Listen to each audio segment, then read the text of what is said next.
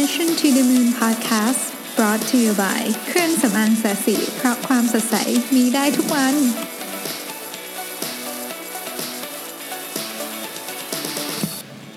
สวัสดีครับที่นี่ต้อนรับเข้าสู่ Mission to the Moon Podcast ตอนที่ 71 นะครับวันนี้ผมอยากจะมาคุยเรื่อง Primary Greatness ซึ่งจริงๆเป็นชื่อหนังสือนะฮะของ Steven Covey ผมไม่ได้อ่านหนังสือเวอร์ชันเต็มแต่ว่าผมอ่าน Blink List มาตอนที่นั่งเครื่องบินมานะฮะแล้วก็ให้ผมว่ามันเป็นหนังสือที่เฉพาะอ่านแค่ Blink List เดี๋ยวต้องไปหาเวอร์ชันเต็มมาอ่านแต่เป็นอันที่เจ๋งดีผมชอบนะฮะก็เขาพูดถึงว่า primary greatness เนี่ยคือความสำเร็จที่มองไม่เห็นได้ด้วยตานะครับซึ่งมันจะประกอบไปด้วยคุณลักษณะหรือคุณสมบัติที่ดีของมนุษย์เช่นhonor นะครับความอดทนนะฮะความไม่เห็นแก่ตัวนะครับความทุ่มเทกับ purpose ของชีวิตอะไรแบบนี้เยอะแยะเลยนะฮะส่วน secondary greatness นะครับอันนี้มองเห็นได้ด้วยตาชัดๆเลยนะครับอย่างเช่นบ้านรถหลังบ้านหลังใหญ่ๆรถสปอร์ตแพงๆหรือว่าชื่อเสียงเงินทองตำแหน่งอะไรพวกนี้นะฮะอันนี้เป็นสิ่งที่มองเห็นได้ด้วยตาซึ่ง primary greatness เนี่ยจะพาให้คุณไปสู่สิ่งที่เรียกว่าเป็นความสงบภายในและความเติมเต็มชีวิตแต่ในขณะเดียวกัน secondary greatness เนี่ยมันจะไปได้อย่างเต็มที่ที่สุดก็ทำให้คุณมีความสุขแบบสุขแบบเติมเต็มภายนอกอ่ะนะแล้วก็มี financial security ซึ่งไม่ได้หมายความว่าไม่ดีนะทุกคนอยากมีผมก็อยากมีนะฮะแล้วก็ไม่ได้หมายความว่าการมีรถสปอร์ตแพงๆขับหรืออะไรเงี้ยไม่ดีนะครับก็ดีนะฮะก็ดีนะฮะแต่ว่าผมก็อยากจะพอยต์เอาอย่างนี้ครับว่าการที่คุณใส่นาฬิกานอติลุสขับรถ Porsche 911ถือกระเป๋า Hermes ใบละล้าน2ล้านเนี่ยมันไม่ได้เป็นใบอนุญาตให้คุณสามารถดูถูกความเป็นมนุษย์ของผู้อื่นได้เพราะผมเนี่ยมีโอกาสได้เจอคนที่เป็นแบบนี้นะแล้วก็ผมรู้สึกว่าถ้าเขาคิดออกจะดีมากนะไม่ใช่ว่าผมไม่ได้อยากได้นาฬิกานอติลุสหรือไม่ได้อยากขับรถ911นะอยากขับแต่ว่าผมคิดว่ามันไม่เกี่ยวกับสิ่งที่คุณจะสามารถ treat คนอื่นเรารู้สึกว่าคนอื่นเนี่ยแย่กว่าคุณได้แน่นอนคุณอาจจะร่ำรวยมหาศาลผมเคยเจอคนที่รวยๆนิสัยดีเยอะมากนะครับเป็นมหาเศรษฐีเก่งๆนิสัยดีเยอะมากแล้วผมก็เคยเจอคนที่ร่ำรวยมากแต่นิสัยแย่มากเยอะมากเหมือนกันสิ่งที่ผมรู้สึกแย่ที่สุดก็คือผมเคยเจอคนที่ดูถูกความเป็นมนุษย์เหยียดหยามความเป็นมนุษย์ของผู้อื่นอันเนี้ยเป็นสิ่งที่ผมรู้สึกว่าเฮ้ยถ้ามีคนแบบนี้ในสังคมเยอะๆเนี่ยเราน่าจะลำบากนะฮะโอเคเพราะฉะนั้นวันนี้เราอยากจะมาคุยกันเรื่องนี้เพราะว่าผมคิดว่ามันเป็นสิ่งที่จะทำให้ทุกคนเนี่ยค้นหานะครับหรืออย่างน้อยสุดเป็นแผนที่ให้เราค้นหาได้ว่าสิ่งที่เราเรียกว่าเป็น primary greatness จริงๆเนี่ยมันคืออะไรนะครับผมโอเคหนังสือเล่มนี้เขียนจากงาน study ที่เขาเก็บมานานมากหลายสิบปีนะครับก็มีหลายชิ้นแต่ว่าชิ้นที่เขาพูดยกขึ้นมาเนี่ยเป็น study ที่เก็บในมิชิแกนเก็บตั้งแต่เด็กนะครับจนกระทั่งติดตามชีวิตของคนพวกนี้มาแล้วก็ลองดูว่าเอ๊ะชีวิตของคนที่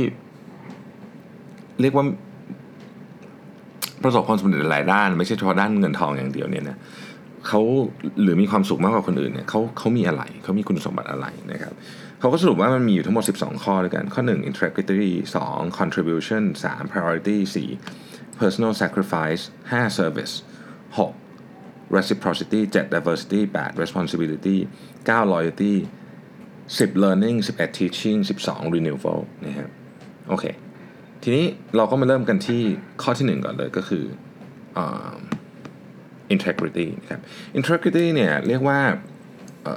น่าจะเป็น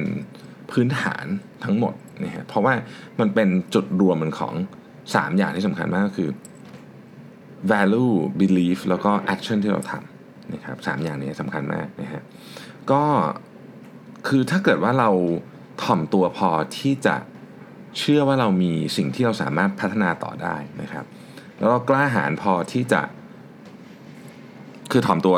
รู้ละว่าต้องพัฒนาอะไรแล้วกล้าหาญพอที่จะเริ่มต้นเข้าสู่กระบวนการในการพัฒนานั้นเรียนรู้ใหม่ต่อสู้กับเรื่องที่ยากๆเนี่ยนะฮะ เราก็จะเป็นคนที่มี integrity มากขึ้นนะครับทีนี้การที่เราเป็นคนที่มี integrity เนี่ยมันจะมีผลบวกต่อคนที่อยู่รอบตัวเราอย่างมากเลยนะฮะแล้วก็มันจะทำให้เราเนี่ยเหมือนกับเอาของ3อย่างนี้มาเป็นอยู่ในระนาบเดียวกันได้ก็คือ value belief และ action เรามี value อะไรเราเชื่ออะไร action ของเราจะออกเป็นอย่างนั้นถ้าเราเป็นคนที่มี integrity นะครับพูดง่ายๆคือมันจะไม่มีความลักลั่นของ3อย่างนี้นะฮะเมื่อเราไม่มีความลักลั่นของ3อย่างนี้สิ่งหนึ่งที่คุณจะได้เลยก็คือความไว้ใจจากผู้อื่นทำไมถึงเป็นอย่างนั้นเพราะคุณเชื่ออะไรคุณก็ทำอย่างนั้นคุณเป็นคนยังไงคุณก็แสดงออกแบบนั้นนะครับคุณจะไม่มี hidden motive ไม่มี hidden agenda ไม่มี secret agenda ไม่มีอะไรทั้งนั้นนะฮะคุณจะทำในสิ่งที่คุณเชื่อพูดและมันเป็นเหมือนกับแก่นของชีวิตคุณจริงๆนะหรือพูดง่ายๆว่า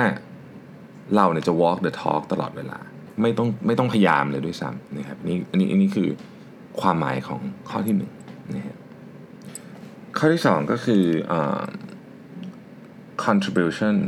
นะครับ3คือ prioritization นะฮะซึ่ง2อันนี้เนี่ยเราจะสามารถหาได้เมื่อเรามี purpose ที่ชัดเจนนะ purpose เนี่ยมันมีความสำคัญมากเพราะว่าเราจะต้องรู้ว่าเราเนี่ยอยากจะทำอะไรให้กับโลกนี้พูดอย่างนี้ฟังดูยิ่งใหญ่แต่ว่าเอาเป็นว่าเราอยากทำอะไรให้กับสังคมคนรอบข้างเรานะฮะจริงๆมันไม่ต้องเป็นคือการอยากจะเปลี่ยนแปลงโลกนี่เป็นสิ่งที่ดีนะครับและผมรู้สึกว่าถ้าเรามีคนแบบนี้เยอะๆดีแต่ถ้าคุณรู้สึกว่าคุณยังไม่ได้อยู่ในโหมดนั้นนะฮะจริงๆไม่ต้องทำอะไรใหญ่โตขนาดนั้นก็ได้นะฮะยกตัวอย่างเช่นสมมติว่าคุณเก่งเรื่องของการบริหารจัดการเงินแล้วกันนะฮะเหมือนอย่างพี่หนุ่มมานิโคอย่างเงี้ยสมมตินะฮะก็ขอให้พี่หนุ่มนะยกพูดถึงพี่หนุ่มบ่อยๆนะฮะกลัวพี่หนุ่มจะเก็บค่าลิขสิทธิ์จังเลยนะฮะนั่นแหละก็สมมุติว่าเป็นพี่หนุ่มมานิโคอย่างเงี้ยนะพี่หนุ่มแกเก่งเรื่อง personal finance ใช่ไหมซึ่งคือผมเชื่อว่าหนึ่งใน purpose ของพี่หนุ่มเนี่ยคือทำให้คนไทยเนี่ยมีความสามารถในการบริหารจัดการการเงินส่วนบุคคลได้ดีขึ้นพอบริหารจัดการการเงินส่วนบุคคลได้ดีขึ้นก็จะมีความสุขมากขึ้นนะฮะคนที่มีปัญหาเรื่องเงินทองเนี่ยก็จะไม่มีความสุขถูกไหมไม่ได้หมายความว่าพี่หนุ่มจะทำให้คนเหล่านั้นร่ำรวยเป็นมหาเศรษฐีเปล่าไม่ใช่แต่ว่าอย่างน้อยที่สุดเนี่ยคุณสามารถ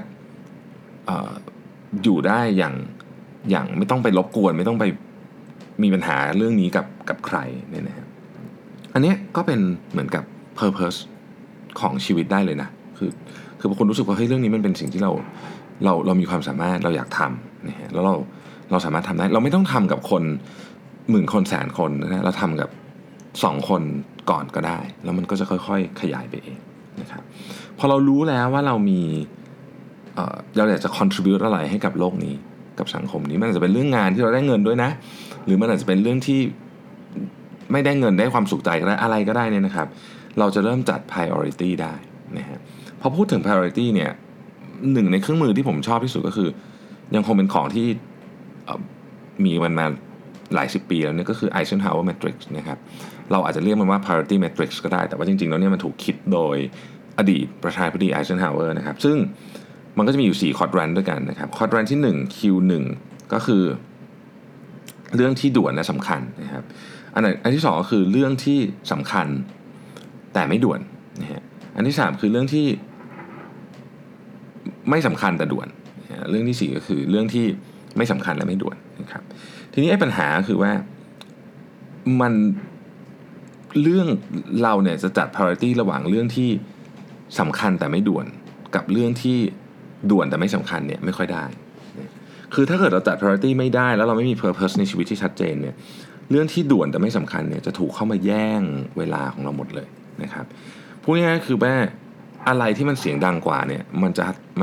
จะบังคับให้เราทำมันก่อนทั้งที่ความสำคัญมันอาจจะน้อยกว่าชีวิตเราต้องทำงานตามเรื่องสำคัญไม่ใช่เรื่องที่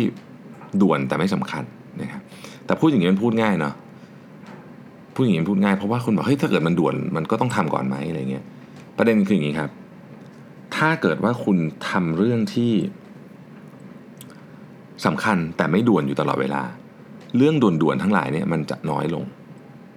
ขอเน้นอีกครั้งนึงนะฮะถ้าคุณทำเรื่องที่สำคัญแต่ไม่ด่วนตลอดเวลา เรื่องด่วนๆทั้งหลายเนี่ยมันจะน้อยลงนะฮะยังไงเช่นยกตัวอย่างเรื่องออกกำลังกายกันคือถามว่าสมมติคุณต้องไปแบบไปผ่าตัดที่โรงพยาบาลไปทำอะไรสักอย่างเกี่ยวกับเรื่อง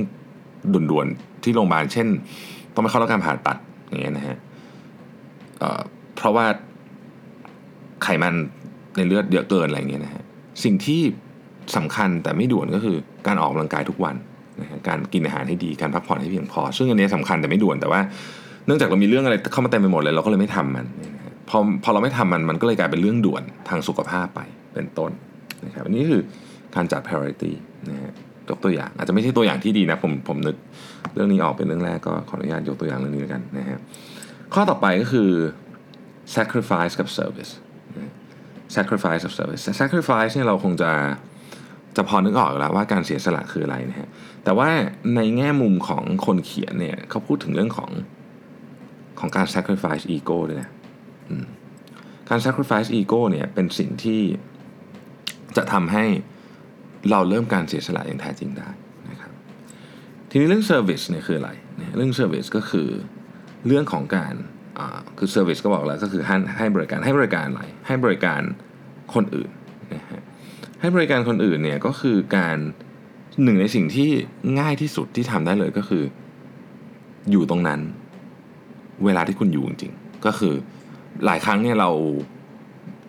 ผมยกตัวอย่างสมมติคุณคุยกับลูกน้องเนี่ยนะฮะคือลูกน้องนั่งคุยกับคุณอยู่แต่ว่าคุณอาจจะตอบอีเมลอยู่ไปด้วยคุยกับลูกน้องไปด้วยแล้วคิดว่าไม่เป็นไรเรามาติดแทสอยู่อะไรเงี้ยแต่ว่าคนที่นั่งคุยกับคุณอยู่เขาก็ไม่กล้าว่าอะไรคุณหรอกเพราะเขาเป็นลูกน้องคุณแต่จริงๆแล้วเขาจะรู้สึกได้ว่าเฮ้ยคุณแม่งไม่สนใจเลยว่ะทำไมถึงไม่สนใจคนที่อยู่ข้างหน้าทำไมสนใจแต่คอมพิวเตอร์นี่คือหนึ่งในหัวใจหนึ่งการเซอร์วิสเลยนะคือเราต้องอยู่ณตรงนั้นจริงๆนะครับหรือเนี่ยไปกินข้าว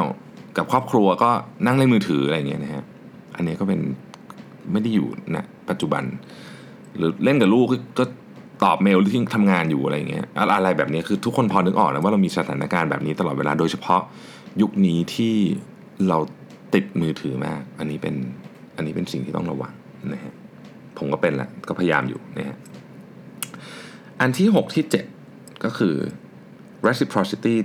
reciprocity แปลเป็นภาษาไทยว่าอะไรดีวะถ้อยทีถ้อยอาศัยแล้วกันเนาะขออภัยด้วยถ้าหากว่าแปลผิดนะฮะแต่ผมรู้สึกว่ามันแปลว่าอย่างนั้นนะฮะแล้วก็ข้อที่7คือ diversity นะครับ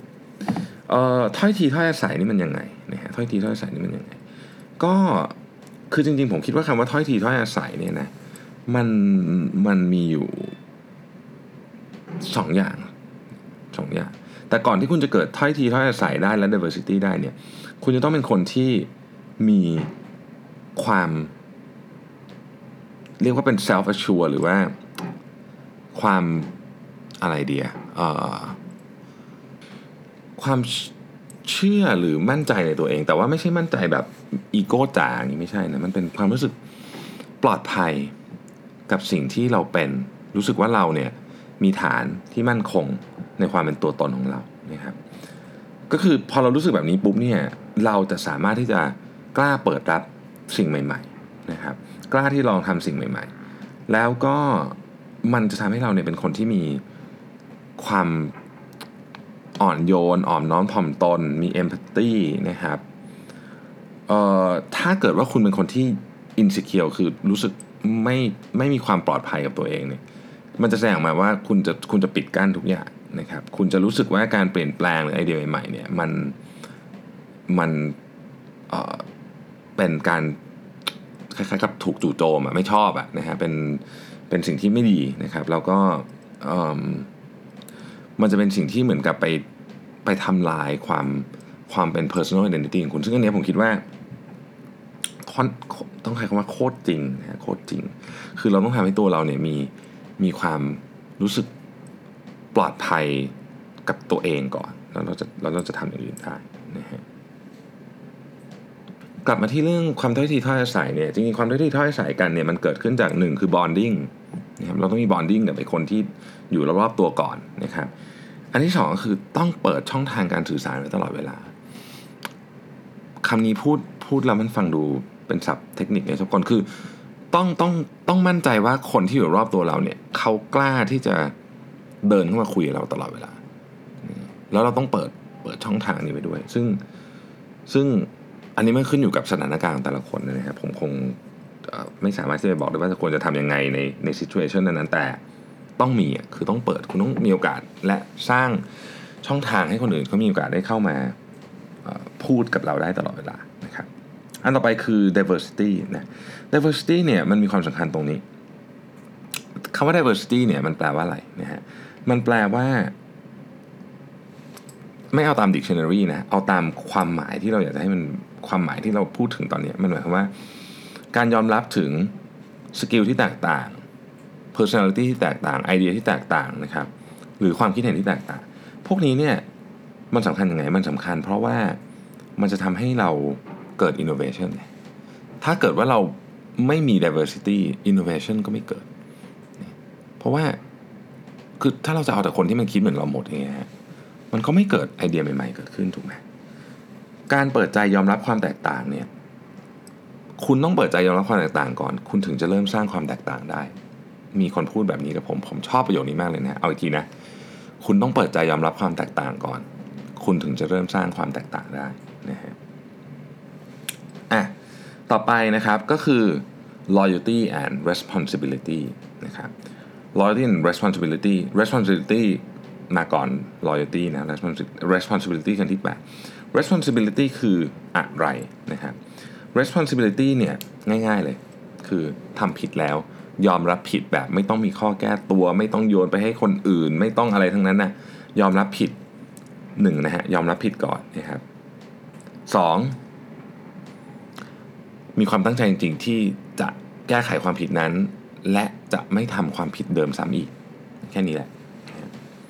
ส่วน loyalty เนี่ยนะครับก็คือพูดง่ายๆเลยก็คือว่าคุณจะต้องกล้าที่จะถ้าพูดเหมือนเป็นเหตุการณ์นะคือกล้าที่จะพูดอะไรก็ตามกับคนคนนี้ทั้งต่อหน้าและรับหลังเขาเหมือนกันนะฮะทั้งต่อหน้าและรับหลังเขาเราจะพูดเรื่องนี้เหมือนกันนะฮะอันนี้เป็นหนึ่งในข้อตกลงที่ผมทำกับเพื่อนสนิทผมเลยนะบอกว่าเฮ้ยพวกเราเนี่ยจะด่ากันเละเทะแค่ไหนก็ได้นะหรือจะด่ากันแล้วโกรธกันก็ยังไม่เป็นไรแต่สิ่งที่เราขอกันไว้อย่างหนึ่งก็คือขอให้เราพูดจะพูดรับหลังไอ้คนนี้ขอให้พูดต่อหน้าได้ด้วยเหมือนกันประโยคเหมือนกันเป๊ะขอให้ทำได้ขอแค่เนี้ยนะฮะพูดต่อหน้าเสร็จไม่ใช่ว่าไม่โกรธกันนะบางทีโกรธกันมันเพราะว่าบางทีมันแรงอะแต่อย่างน้อยที่สุดเนี่ยมันจะกลับมาคุยกันได้ง่ายขึ้นนะครับ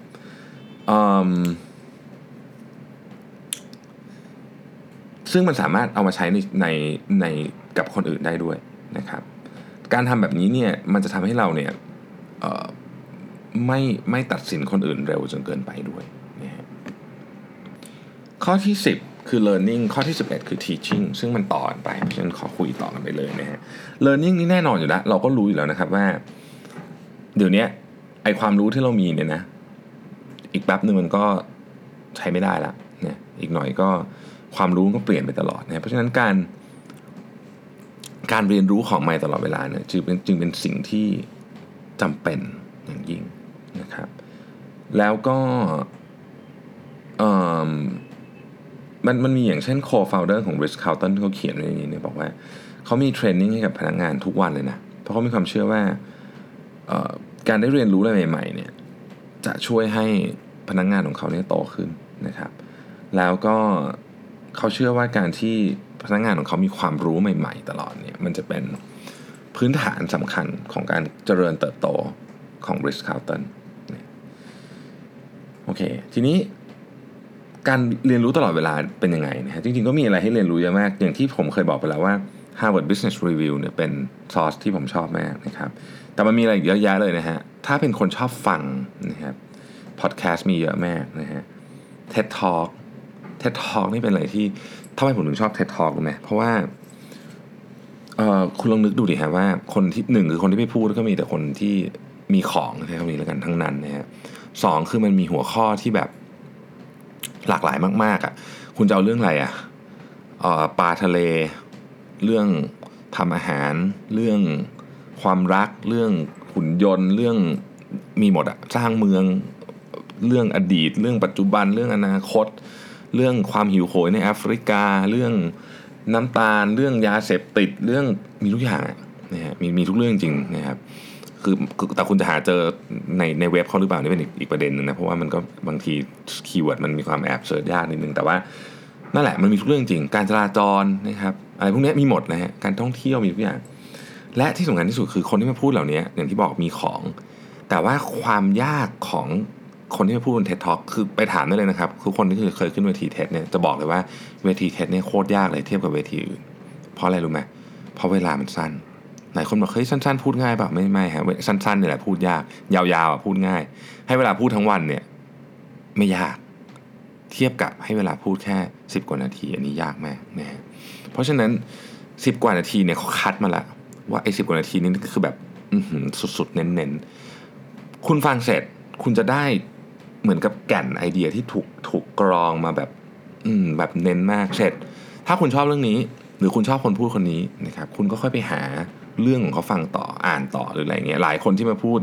บนเวที TED ก็จะมีบล็อกส่วนตัวมีหนังสือมีอะไรที่คุณสามารถไปศึกษาต่อได้หรือหัวข้อที่เขาเขียนไว้หรืออะไรต่างๆมีมากมายเนี่ยนะฮะผมก็ใช้วิธีนี้นะหลายคนหนังสือหลายเล่มเนี่ยผมซื้อมาเพราะผมฟัง TED คือฟัง TED เสร็จแล้วแบบโหคนนี้แม่งเจ๋งว่ะเสิร์ชชื่อปุ๊บเฮ้ยมีหนังสือนี่มาอะไรเงี้ยก็เลยซื้อหนังสือมาอ่านอะไรอย่างเงี้ยนะฮะก็จะค้นพบว่านี่แหละไอ้10กว่านาทีที่เขามาพูดบน TED เนี่ยมันเป็นของที่คือเขาต้องใช้กันเวลาทำกันบ้านนานมากนะฮะก็เป็นที่ผมคิดว่าด้วยฟอร์แมตของมันด้วยอะไรต่างๆเนี่ยมันถูกบังคับให้กลายเป็นที่มีเนื้อหาของเรื่องที่คุณสนใจเนี่ยเข้มข้นที่สุดอันนึงนะฮะชอบมากนะฮะหรือถ้าอยากลงเป็นคอร์สยาวๆปัจจุบันนี้มีหมดนะมหาลัยต่างๆในประเทศไทยก็เริ่มเปิดคอร์สออนไลน์เยอะแยะเต็มไปหมดของเมืองนอกนี่มีเพียบสถาบันไม่ต้องพูดถึงนะครับเยอะมากนะฮะปัญหาของการลงคอร์สออนไลน์เนี่ยซึ่งผมเป็นทุกคนอื่นเป็นมันนะคือมันเรียนไม่ค่อยจบนะเหมือนกับความคือพอไม่มีใครมาบังคับมันก็ขี้เกียจเรียนนะฮะอันเนี้ยเดี๋ยวกำลังคิดอยู่ว่าจะแก้ปัญหาไงกำลังศึกษาตัวเองอยู่ว่าเอ๊ะจะมีอะไรที่เป็นแรงจูงใจที่ทำให้เราตั้งใจเรียนคอร์สออนไลน์ได้มากขึ้นไหมนะครับถ้าคิดออกแล้วสำเร็จเมื่อไหร่เดี๋ยวจะมาเล่าให้ฟังตอนนี้ยังไม่สำเร็จต้องเล่าให้ฟังเลยว่ายังรู้สึกว่าแบบยังเป็นสิ่งที่คือมันไม่ได้ไปสอบไงถ้าเกิดเรียนแล้วแบบต้องไปสอบแบบตัดเกรดเหมือนตอนเรียนหนังสือก็ว่ากันไปอย่างแต่ว่าตอนนี้มันเหมือนกับพลังในการอยากเรียนมันค่อนข้างน้อยเดี๋ยวจะไปคิดว่าจะทำไงดีนะฮะอันต่อไปคือ teaching นะครับมันมีงานวิจัยมากมายนะฮะที่พูดถึงว่าคนที่สอนคือวิธีการเรียนที่ดีที่สุดคือการไปสอนคนอื่นต่อซึ่งมันแน่นอนแล้วเพราะว่าการไปสอนคนอื่นต่อหมายถึงว่าคุณต้องจัดการสิ่งที่คุณเรียนรู้มาเนี่ยสมมติคุณเรียนรู้มามันเป็นก้อนๆเนี่ยคุณต้องจัดการมันให้มันอยู่ในฟอร์แมตที่คุณสามารถถ่ายทอดให้คนอื่นรู้เรื่องได้เพราะฉะนั้นไอ้กระบวนการในการจัดการนี่แหละจะทำให้คุณเข้าใจเรื่องนั้นนะอย่างลึกซึ้งมากๆนะครับดังนั้นเนี่ยการเรียนที่ดีที่สุดนึงคือการไปสอนคนอื่นต่อทีนี้การสอนไม่ได้หมายความว่าจะต้องไปเป็นสอนแบบฟอร์มอลอย่างเดียวเนี่ยแต่ว่าคุณสามารถทำอะไรคุณเขียนบล็อกก็เป็นการสอนคนอื่นนะคุณเนี่ยทำได้หลายอย่างนะไปพูดก็ได้ไปสร้างอะไรขึ้นมาก็ได้นะครับวาดก็ได้นะครับคือมันมีเยอะมากนะครับลองนึกดูมันมีฟอร์แมตในการสอนเต็มไปหมดการสอนแบบฟอร์มอลก็เป็นวิธีหนึ่งเท่านั้นเองนะครับอันสุดท้ายคือเรื่องของ renewal เนี่ยเขาพูดถึงเรื่องของการสร้างสมดุลระหว่าง physical mental และ social health นะฮะ physical ก่อน physical นี่เราคุยกันไปหลายเอพิโซดมากนะครับเรื่องการดูแลสุขภาพร่างกายของคุณให้อยู่ในสภาวะที่ดีที่สุดนะครับอันนี้เกี่ยวข้องตรงๆคืออย่างนี้คุณโควีนี่เขาบอกว่าไอ้3อย่างเนี้ยมันเชื่อมโยงกันแล้วการบาลานซ์มันได้เนี่ยจะทำให้คุณเนี่ยมีความสุขแล้วก็เติบโตได้ด้วยนะครับฟิสิกอลนะเราคงไม่ต้องพูดกันเยอะแล้วเพราะว่าเรามีหลายตอนมากแล้วนะครับเรื่องการนอนมีเดี๋ยวนะ3-4อย่างนะครับนอนกินออกกำลังกายอะไรพวกนี้นะฮะก็รู้กันอยู่แล้วนะครับก็ทำนะฮะอันต่อไปคือเรื่องของ mental health นะฮะอันนี้นี่เขาบอกว่าผมชอบวิธีการคิดของหนังสือเล่มนี้นะเขาบอกว่าอย่างนี้ให้คิดว่า3 ปีต่อจากนี้นะฮะ ความรู้ทั้งหมดที่เกี่ยวข้องกับเรื่องของสิ่งที่คุณใช้ทำงานเนี่ยนะฮะจะล้าหลังหมดเลยคือจะมีเทคโนโลยีมาทำแทนหมดเลยไม่ว่าคุณจะรู้อะไรตอนนี้ก็ตามเนี่ยพอคุณคิดอย่างนี้ตลอดเวลาเนี่ยนะฮะมันจะผลักดันให้คุณเนี่ยมี mindset ที่จะต้องเรียนรู้เรื่องใหม่ๆตลอดเพราะคุณกลัวตกยุคนะคิดก่อนคิดเลยว่าทุกอย่างที่เรารู้วันนี้จะไม่มีประโยชน์อีกละใน3ปีต่อจากนี้คิดไว้เลยนะเราก็จะได้เริ่มเรียนรู้นะจ๊ะเรื่องใหม่ๆนะฮะอันต่อไปก็คือ social health เขาบอกว่าอย่างงี้ฮะให้ imagine อย่างนี้เลยบอกว่าทุกคนในชีวิตคุณเนี่ยได้ยินทุกเรื่องที่คุณพูดเกี่ยวกับเขาได้ยินทุกเรื่องเลยที่คุณพูดเกี่ยวกับเขานะฮะพอคุณคิดแบบนี้เนี่ยคุณก็จะเริ่มระวังคำพูดของเราของตัวเรามากขึ้นเราจะไม่พูดสิ่งที่เราจะเสียใจทีหลังหรือเราจะไม่พูดสิ่งที่มันแบบ judgmental มากๆไม่ได้หมายความว่าเราจะวิจารณ์คนอื่นไม่ได้เลยนะไม่ใช่แต่ว่าเราจะรู้ว่าเฮ้ยการวิจารณ์เนี้ย1เราสามารถพูดต่อหน้าเขาได้รับหลังกับต่อหน้าพูดได้เหมือนกันหมดนะฮะ2เราจะมี empathy ในการวิจารณ์คือเราวิจารณ์เพราะเราเชื่อว่ามันมีประโยชน์นะครับถ้าไม่มีประโยชน์กับเขาก็จะมีประโยชน์คนอื่นนะฮะโอเคการที่ทำให้เราตกอยู่ในสถานการณ์ที่เราคิดเป็นเหมือนเขาเรียกว่าเป็นสถานการณ์สมมุติแบบนี้ตลอดเวลาเนี่ยมันจะปรับ mindset ของเราไปเรื่อยๆนะแล้วเราก็จะเป็นคนที่ระมัดระวังการใช้ชีวิตมากขึ้นอย่างที่บอกนะครับ3อย่างนี้มันเชื่อมโยงกันหมดและการที่เราโฟกัสทั้ง3อย่างนี้มันจะทำให้ภาพองค์รวมของชีวิตเราเนี่ยดีขึ้นนะฮะยกตัวอย่างแล้วกันว่ามันเชื่อมโยงกันยังไงสมมุติว่าเราไม่อยากพัฒนาความรู้อะไรของเราทั้งสิ้นเลยนะเราก็อยู่ของเราอย่างนี้แน่ๆวันหนึ่งเราจะตกงานเนาะคุณยนต์มาทำงานแทนนะฮะแล้วก็เราก็อาจจะรู้สึกว่าเฮ้ยคือหลายครั้งเนี่ยบางทีเราก็อาจจะไม่โทษตัวเองนะเราจะบอกว่าเฮ้ยเราเป็นเหยื่อของเทคโนโลยีเราก็เริ่มโทษชาวบ้านเต็มไปหมดนะฮะพอเราเริ่มเป็นอย่างนี้เนี่ยเราก็จะความสัมพันธ์กับคนรอบตัวเราจะเริ่มแย่นะครับแล้วก็เราก็จะเริ่มเครียดพอเครียดปุ๊บสุขภาพก็แย่นะฮะความเครียดเนี่ยมันส่งผลโดยตรงเลยนะต่อสุขภาพแต่ก่อนผมไม่ค่อยเชื่อนะว่าเฮ้ยเครียดเราจะทำให้สุขภาพแย่เดี๋ยวนี้เห็นแบบชัดๆคือเครียดเมื่อไหร่ปุ๊บเนี่ยสุขภาพแย่เลยแบบมันส่งผลแบบตรงๆแบบน่ากลัวมากนะฮะดังนั้นเนี่ยการบริหารจัดการแบบองค์รวมคำว่าบริหารจัดการแบบองค์รวมหมายถึงว่าคือคุณต้องมีนโยบายของตัวเองก่อนนโยบายของตัวเองเช่นเราจะเรียนรู้อะไรใหม่ๆทุกวันเราจะจำใส่สมองไว้เลยว่าสิ่งที่เราพูดตอนนี้ทุกคนที่เราพูดถึงเนี่ยเขาได้ยินอยู่ไม่ว่าเราจะอยู่รับหลังต่อหน้าเขาก็ตามเขาได้ยินอยู่สมมุตินี่คือการบริหารจัดการองค์รวมของเรานะฮะคือจะได้ไม่ต้องไปคิดถึงสถานการณ์ต่างๆในแต่ละอิชชูไปการบริหารแบบนี้ทำได้ง่ายกว่ามีโอกาสสำเร็จมากกว่านะครับโอเคนี่ก็คือสิ่งที่อยู่ในหนังสือนี้นะครับถ้าจะให้สรุปก็คือว่าเฮ้ยจริงๆแล้วเนี่ยการวิธีการที่ดีสุดในการค้นหานะฮะ inner peace กับ self fulfillment เนี่ยคือการสร้าง primary greatness นะครับซึ่งประกอบไปด้วย12เครื่องมือนี่นะครับเขาทิ้งท้ายไว้นิดนึงว่าถ้าอยากให้สำเร็จเนี่ยต้องหากระบวนการในการบันทึกเรื่องพวกนี้ไว้ด้วยซึ่งผมเห็นด้วยนะครับการจดบันทึกเนี่ยเป็นการจดบันทึกไม่ได้จดบันทึกไปทำอะไรนะจดบันทึกเป็น progress เราจะได้รู้ว่าในเรื่องต่างๆเหล่านี้เราทำได้ดีขึ้นหรือแย่ลงยังไงนะครับโอเควันนี้ก็สมควรแก่เวลานะครับก็ขอบคุณทุกท่านมากที่ติดตาม Mission to the Moon Podcast และเช่นเคยนะครับเดี๋ยวใครอยากจะฟังเรื่องอะไรนะครับก็ส่งมาที่inbox ได้เลยนะครับผมขอบคุณมากนะครับเราพบกันใหม่วันพรุ่งนี้ครับสวัสดีครับ